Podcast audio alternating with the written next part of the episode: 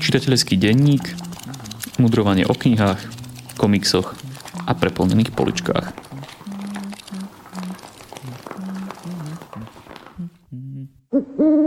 Vítajte pri počúvaní nášho 10. čitateľského denníka. Je to neuveriteľné, ale naozaj už sme pri 10. časti. A ak sa nám podarí aj na budúci mesiac niečo nahrať, tak bude to už vlastne výročný čitateľský denník. Ja som teda Jakub a spolu so mnou je tu opäť Šimon a dnes opäť nahrávame spolu naživo tentokrát z Levíc, kde som na výlete. Doterajšie úvodné súťažné otázky týkajúce sa literatúry nám posielali Bardejovčania. Dnes tu však máme niekoľko otázok od poslucháča Petra, ktorý je z Ružomberka. Poďme na to. Jeho prvá otázka je, či počúvame aj nejaké iné knižné podcasty než svoj vlastný. A ak áno, tak aké?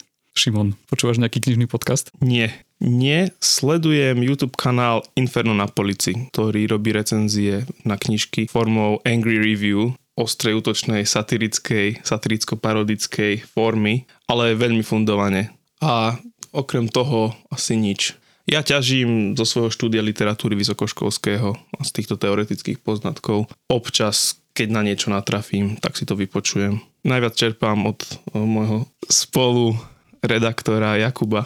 Ja nepočúvam žiadne e, čitateľské podcasty. Ja mám mnoho iných, ktoré počúvam, ale, ale práve o knihách som nič nenašiel, ale vlastne som ani nič nehľadal. Spravil som si vlastný. Dobre, druhá otázka od e, Petra je, že podľa akého kľúča vlastne vyberáme knižky, o ktorých sa tu mesiac čo mesiac bavíme. Ako to robíš ty, Šimon? No ja väčšinou nemám veľmi na výber, lebo nikdy toho neprečítam tak veľa ako Jakub. Takže ja rozprávam o tých knižkách, ktoré stihnem prečítať a No ale ty povedz, ako ty vyberáš svoje. E, ja sa snažím vyberať tak v prvom rade, aby to boli knihy, o ktorých si už ty nehovoril e, v nejakých skorších častiach. A potom, keď ich mám, že fakt veľa, že nestihnem o všetkých, tak sa snažím, aby to bolo nejak žánrovo pestré. Aby som samozrejme vybral tie najlepšie a taktiež to potom vyberám podľa toho, že keď si spolu píšeme, že aké knihy sme vybrali, aby som aj viac hovoril o knihe, ktorá, ak ty vyberieš beletriu, tak aby ja som vybral nejakú non-fiction a naopak nech to je také aj trošku pestrejšie, keď to má z toho vzniknúť jeden podcast.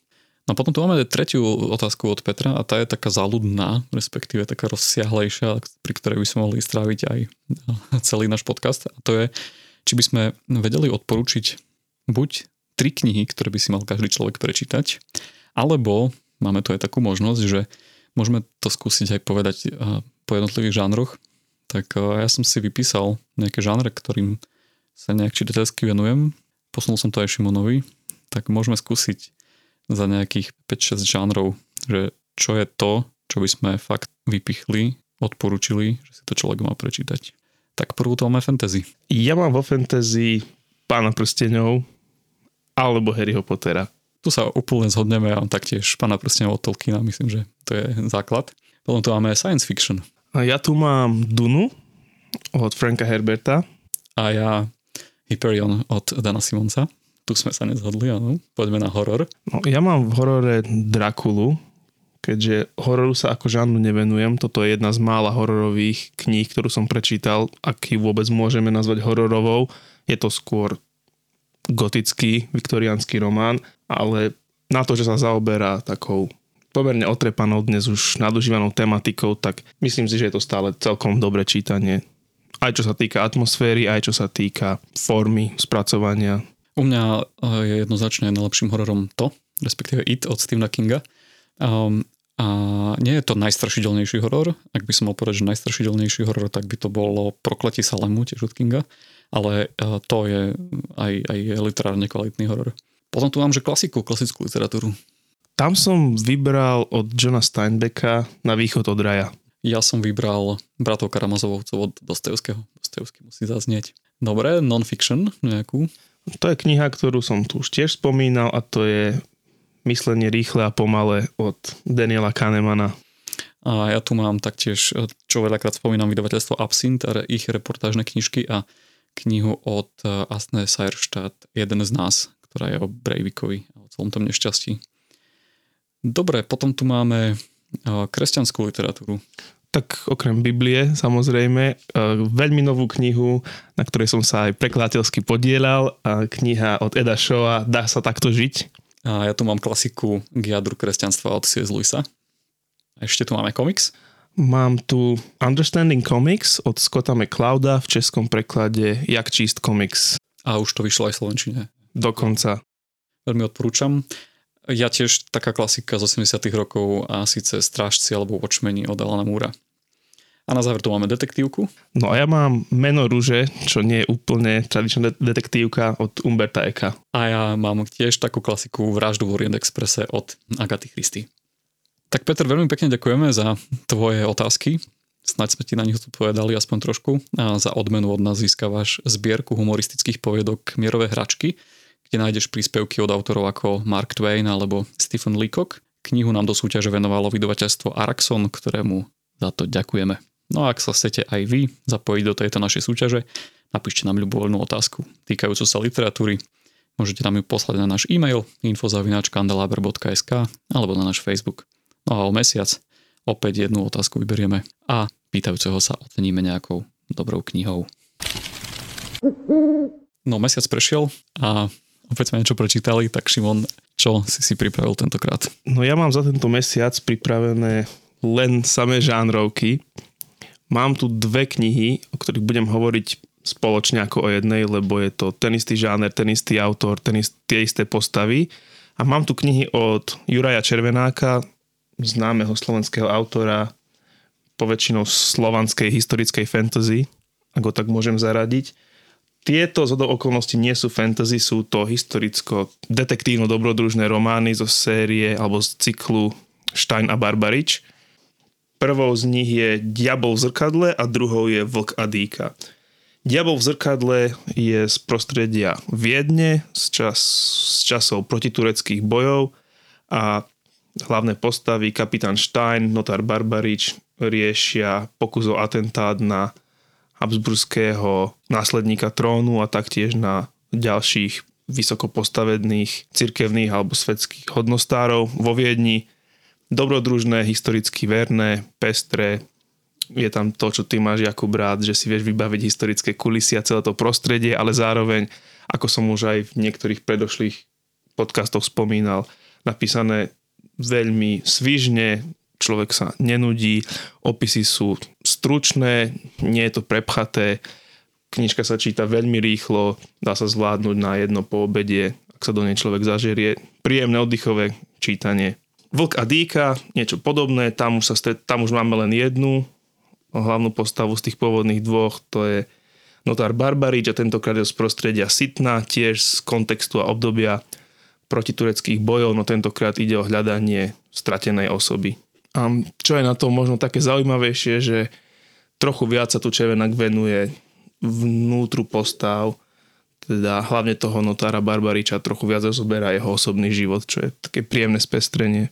No a moja hlavná kniha, ktorú mi odporučil môj kolega Jakub, sa volá Chvalospiev na Lajbovice. Autorom je Walter M. Miller Jr. Ako tak na ňu pozerám, tak je nadpísaná titulom Mistrovská díla z sci-fi. Je to knižka, ktorú by som určite zaradil ku sci-fi klasike. Mal som pri nej taký až nostalgický alebo známy pocit, že čítam knihu z veľmi jasne definovaného žánru obdobia prostredia sci-fi. Vedel by som ju zaradiť k iným sci-fi knihám. Je to, je to soft sci-fi, čiže nerieši veľmi technické podrobnosti a detaily, zaoberá sa skôr dopadom vedy, techniky na spoločnosť. Je to podžáner, by sme mohli dať post-apo, post-apokalyptické sci-fi.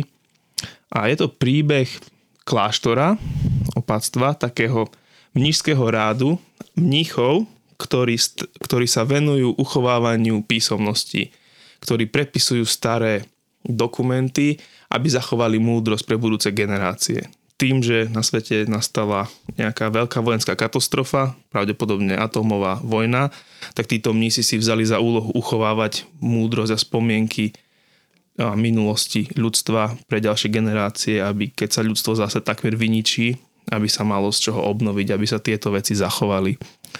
A spôsob, akým je tá kniha napísaná, je veľmi zaujímavý, lebo je napísaná, je napísaná v takých troch sekciách, rozdelená do troch segmentov, ktoré sú od seba vzdialené v čase, pomerne, a sú medzi nimi pomerne veľké medzery, niekoľko stovák rokov. A nesledujeme len vývoj a život tých mníchov v tom opáctve, ale sledujeme aj prostredníctvom nich, cez ich optiku vidíme, ako sa ďalej vyvíja svet.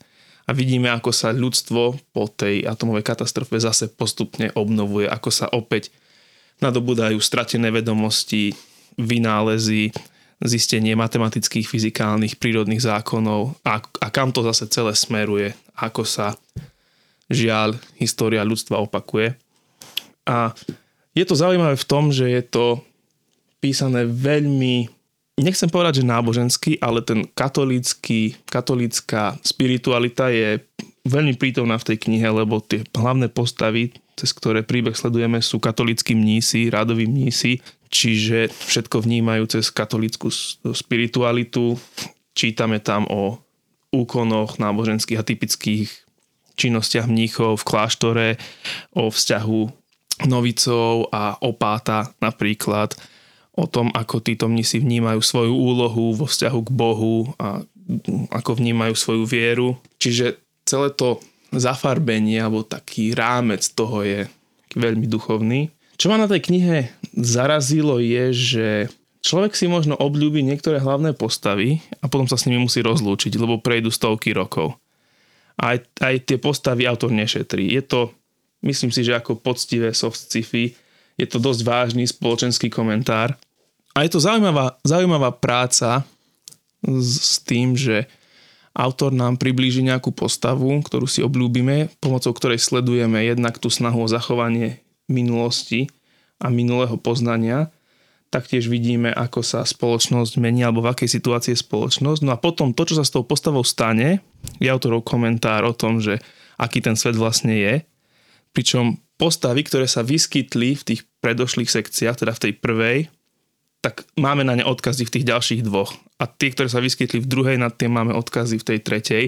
Sice veľmi vzdialené, ale predsa. Dokonca by sa dalo povedať, že autor tu pracuje ani nie s konkrétnymi postavami, ale s rolou, s úlohou. Máme v každej tej sekcii je rola opáta a hoci ju zastávajú samozrejme iní ľudia, lebo sú od seba vzdialení stovky, stovky rokov, tak ten opát ako funkcia stále robí v podstate to isté. Stále má isté archetypálne vlastnosti alebo dokonca nejakú archetypálnu funkciu, ktorú má v tom príbehu robiť. To isté mnísi, radoví mnísi, buď novici alebo bež, bežní mnísi, ktorí zachovávajú poznania snažia sa ho um, aj dešifrovať, lebo mnohým z tých dokumentov oni napríklad nerozumejú. Vtipné na tom je, že tam postava taká postava typu Tom Bombadil, taký zvláštny tvor, zvláštny človek, o ktorom poriadne nevieme, odkiaľ sa vzal, ale zdá sa, že všetkému rozumie, je nad vecou, bežné veci sa ho nejako netýkajú, alebo aspoň sa tvári, že sa ho netýkajú, komentuje okolie, na prvý pohľad nezaujato a on sa tiahne všetkými troma časťami. To bolo také príjemné spestrenie. A tiež sa mi páčil záver, ktorý bol akože dobre vypointovaný. Že dal dobrú bodku za celou tou myšlienkou, celou zväzťou tej knihy. Takže odporúčam ju, ak hľadá človek nejaký spoločenský komentár na túto tému získavania straty inform- a múdrosti a poznania a vďaka konfliktom, ktoré ľudstvo má.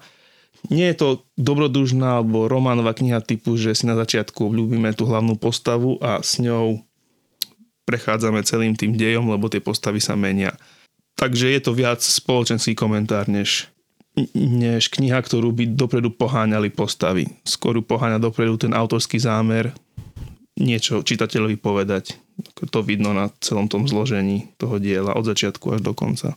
Ja som túto knihu čítala pred 15 rokmi, ešte keď som bol na strednej. Pamätám si, že ma veľmi oslovilo práve, práve tá úloha tých mníchov, že zachovávať tie, tie poznatky s tým, že do nekonečna kopírujeme staré výkresy, staré tlačoviny, aj keď nerozumieme, čo vlastne kopírujeme. Snažíme sa to robiť verne a ešte k tomu pridávame aj tie iluminácie všelijaké. A ty si hovoril o, o tých troch m, mm, ako keby častiach, ktoré, ktoré tá kniha má, lebo ona sa skladá v podstate z takých troch noviel. A v čom sa tie tri novely, tri, tri časti odlišujú? No práve v tom prostredí a v tom kontexte, v ktorom sa ten dej odohráva. Tá prvá je z takého tesne postapokalyptického obdobia, kde ľudstvo je takmer opäť v stredoveku, kde nepoznajú veci ako je elektrina a kde len sa spametávajú z dôsledkov tej atomovej vojny a snažia sa s nádejou nejako, nejako prežiť. Svet je nehostinné miesto a napadne mi niečo na štýl uh, šialeného Maxa, asi mm. také prostredie. Tá druhá, to je obdobie takého nejakého veľmi ranného osvietenstva, kde sa akurát, kde sa akurát zase začínajú objavovať zabudnuté fyzikálne prírodné zákony, kde ľudia si začínajú vážiť poznanie, kde vznikajú prvé univerzity alebo centra, kde sa venuje výskumu a získavaniu poznania. A tá tretia časť, tak tá je už, keď ľudstvo opäť je v atomovom veku, vlastne atomové zbranie, civilizácia je veľmi rozvinutá. A cez to všetko ten, to opáctvo, ten kláštor pretrváva aj tí mnísi, ktorí stále zachovávajú tie poznatky a kopírujú ich a to, ako oni musia čeliť okoliu, ktoré nejakým spôsobom na to poznanie tiež reaguje. Že buď ho chce získať od nich, alebo ním pohrdá. Oni sú takým ostrovom, ktorý čeli rôznym vplyvom. V tých troch rôznych obdobiach sú vystavení rôznym vplyvom vonkajšieho sveta a musia reagovať podľa toho, aká je momentálne situácia. A ja na záver dodám, že kým som nečítal Hyperion, tak chvála spev na Lejbovice bola moja najobľúbenejšia sci-fi. Čo ty, Jakub? Čo si si pripravil ty? Mne sa teraz stalo to, že som sa dostal ku knihám, ktoré si ty odporučil, ku ktorým by som sa ináč nedostal, alebo by som im už nedal ďalšiu šancu. A ide teda o Dunu od Franka Herberta, keďže sa blíži film a z viacerých strán na mňa ľudia takmer až naliehali, aby som si to prečítal, tak som tomu dal druhú šancu, pretože som raz začal a po 100 stranách som prestal.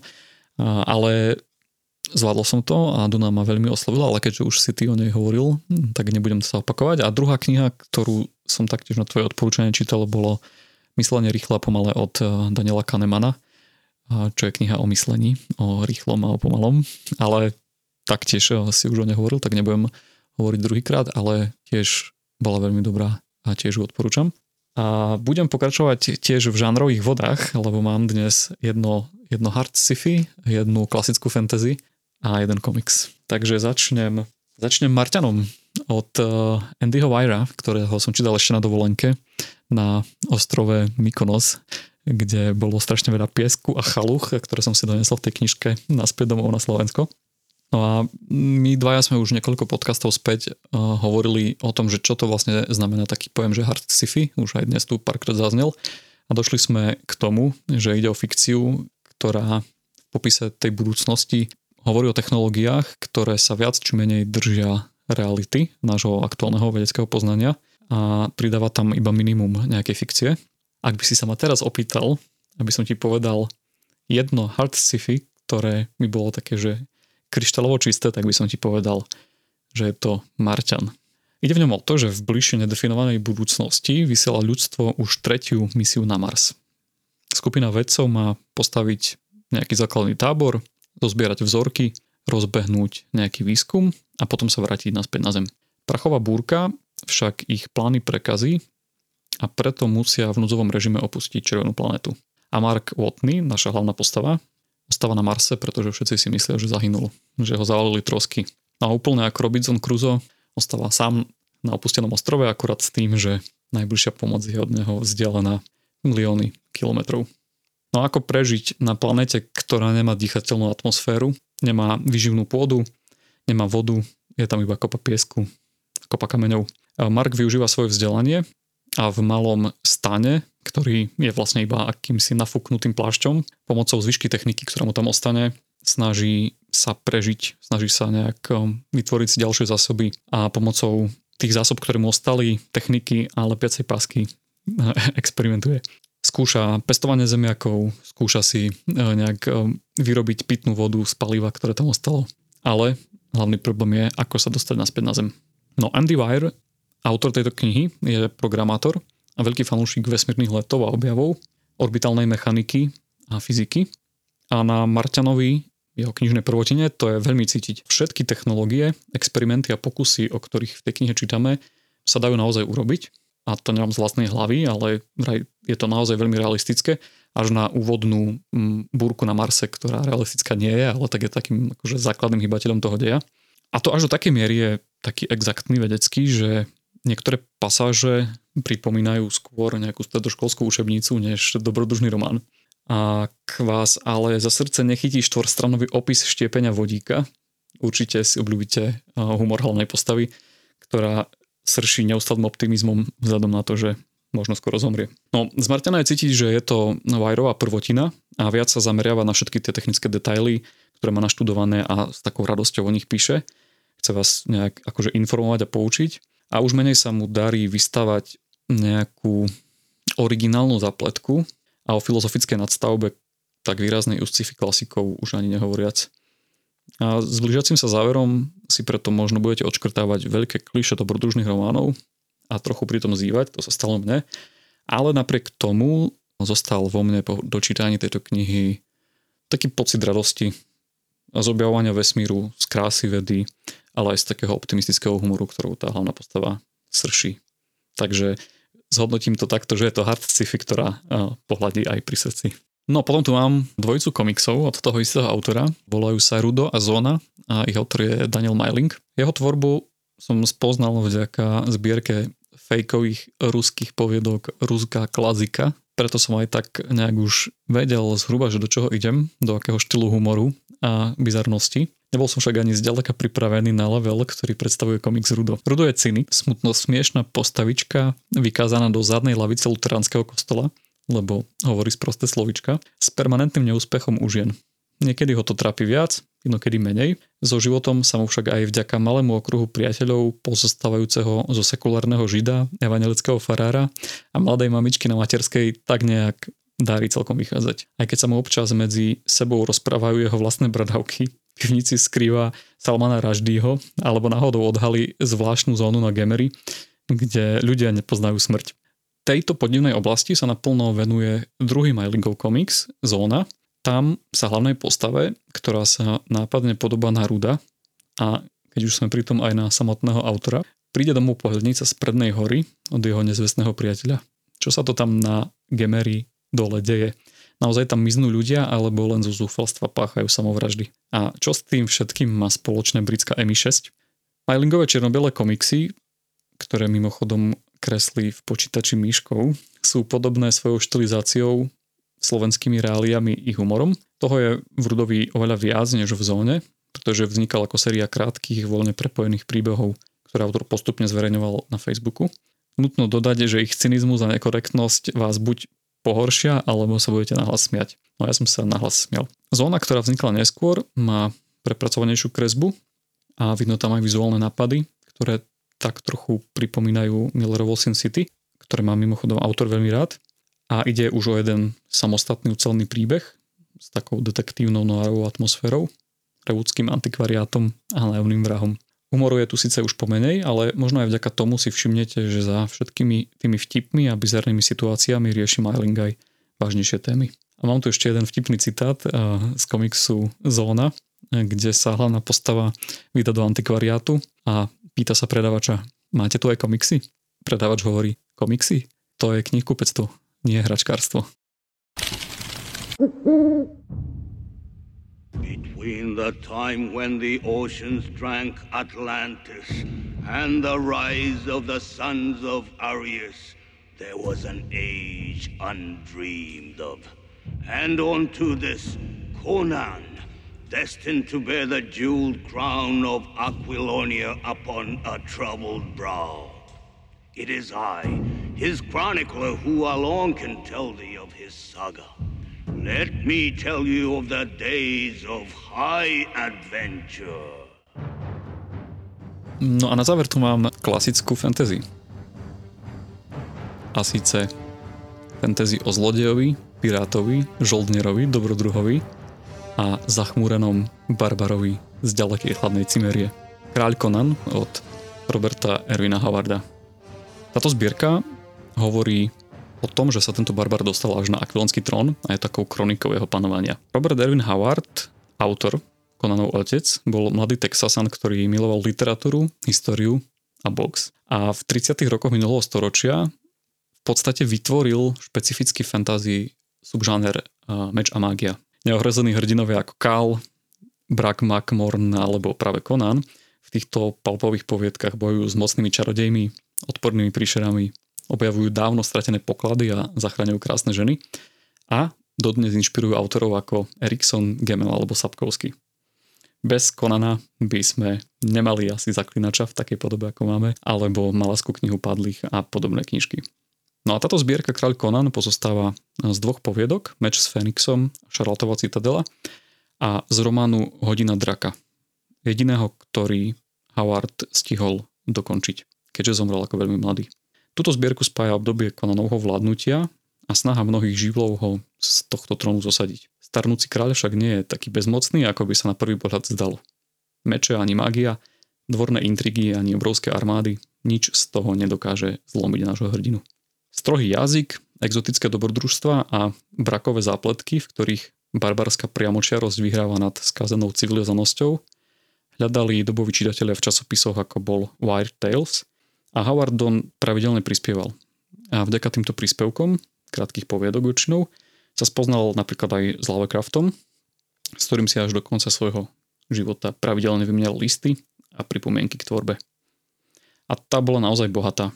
Striedal westerny horory, námornické historky a najznamejším sa vstal práve vďaka Conanovi. No a tieto príbehy sú priamočiare a dynamické a zaujímavé je, že akčné pasáže fungujú výborne aj takmer po 100 rokoch od svojho vzniku. A ak hľadáte čistokrvnú fantasy s nezdolným hrdinom, v ktorej nie sú namiešané žiadne zbytočné pseudofilozofovania, určite ponesiahnite. Howard svojmu svetu navyše vymyslel aj bohatú históriu, siahajúcu tisícky rokov do temnej minulosti, na ktorú rozprávač občas melancholicky spomína. A to hovoríme o dobe, keď pán prstenov ešte nevyšiel, začal vychádzať až o 20 rokov neskôr. No a na poličke už mám nejaké staršie vydania týchto Howardových poviedok, Mm, s krásnymi obalkami od Kaju Sautka, ale tento konkrétny, toto konkrétne vydanie vychádza v novom revidovanom vydaní s veľmi peknými ilustráciami košického rodáka Mikuláša Podprodského a vydavateľstvo Argo, ktoré túto zbierku vydalo, sľubuje, že ak bude mať Conan u čitateľov úspech, tak postupne vydá celé Havardovo dielo. No a keďže sa chcem dožiť aj príbehov môjho obľúbeného puritána Salomona Kejna, Vyzývam vás všetkých, kupujte to. V čom je pre teba Conan a Conanovská Sword and Sorcery Fantasy obohacujúca? Povedané inak, čo je na, je najsilnejšou stránkou? Brak a pulp. Taká priamočiarosť, jednoduchosť, to, že sa to na nič nehraje, to, že sú to krátke, priamočiare, dobrodružné príbehy, ktoré majú veľmi dobrú atmosféru nie sú tam tony balastu, ako je to u mnohých súčasných fantasy spisovateľov, ktorí potrebujú tam vyriešiť všetky problémy sveta a má to tisíce strán. Konanovky sú krátke povedky tým, že boli písané pre časopisy.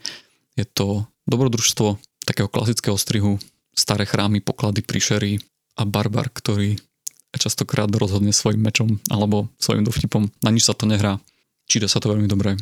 Nemá to väčšinou žiadnu nadstavbu nejakú, ak sa na to pýtaš možno sa tam opakuje taký motív toho, že to barbarstvo také čisté vyhráva nad civilizovanosťou, ktorá je v skutočnosti skazená. To sa tam veľakrát opakuje, že ten barbar, ktorý príde z hôr do toho mesta, tak to mesto je práve to také, že mesto nerestí a, a on so svojou nejakou, so svojím nejakým základným morálnym kódexom je práve tá, ten taký, tým takým vzorom pre toho autora, než nejaké mesto, ktoré sa tvári na niečo.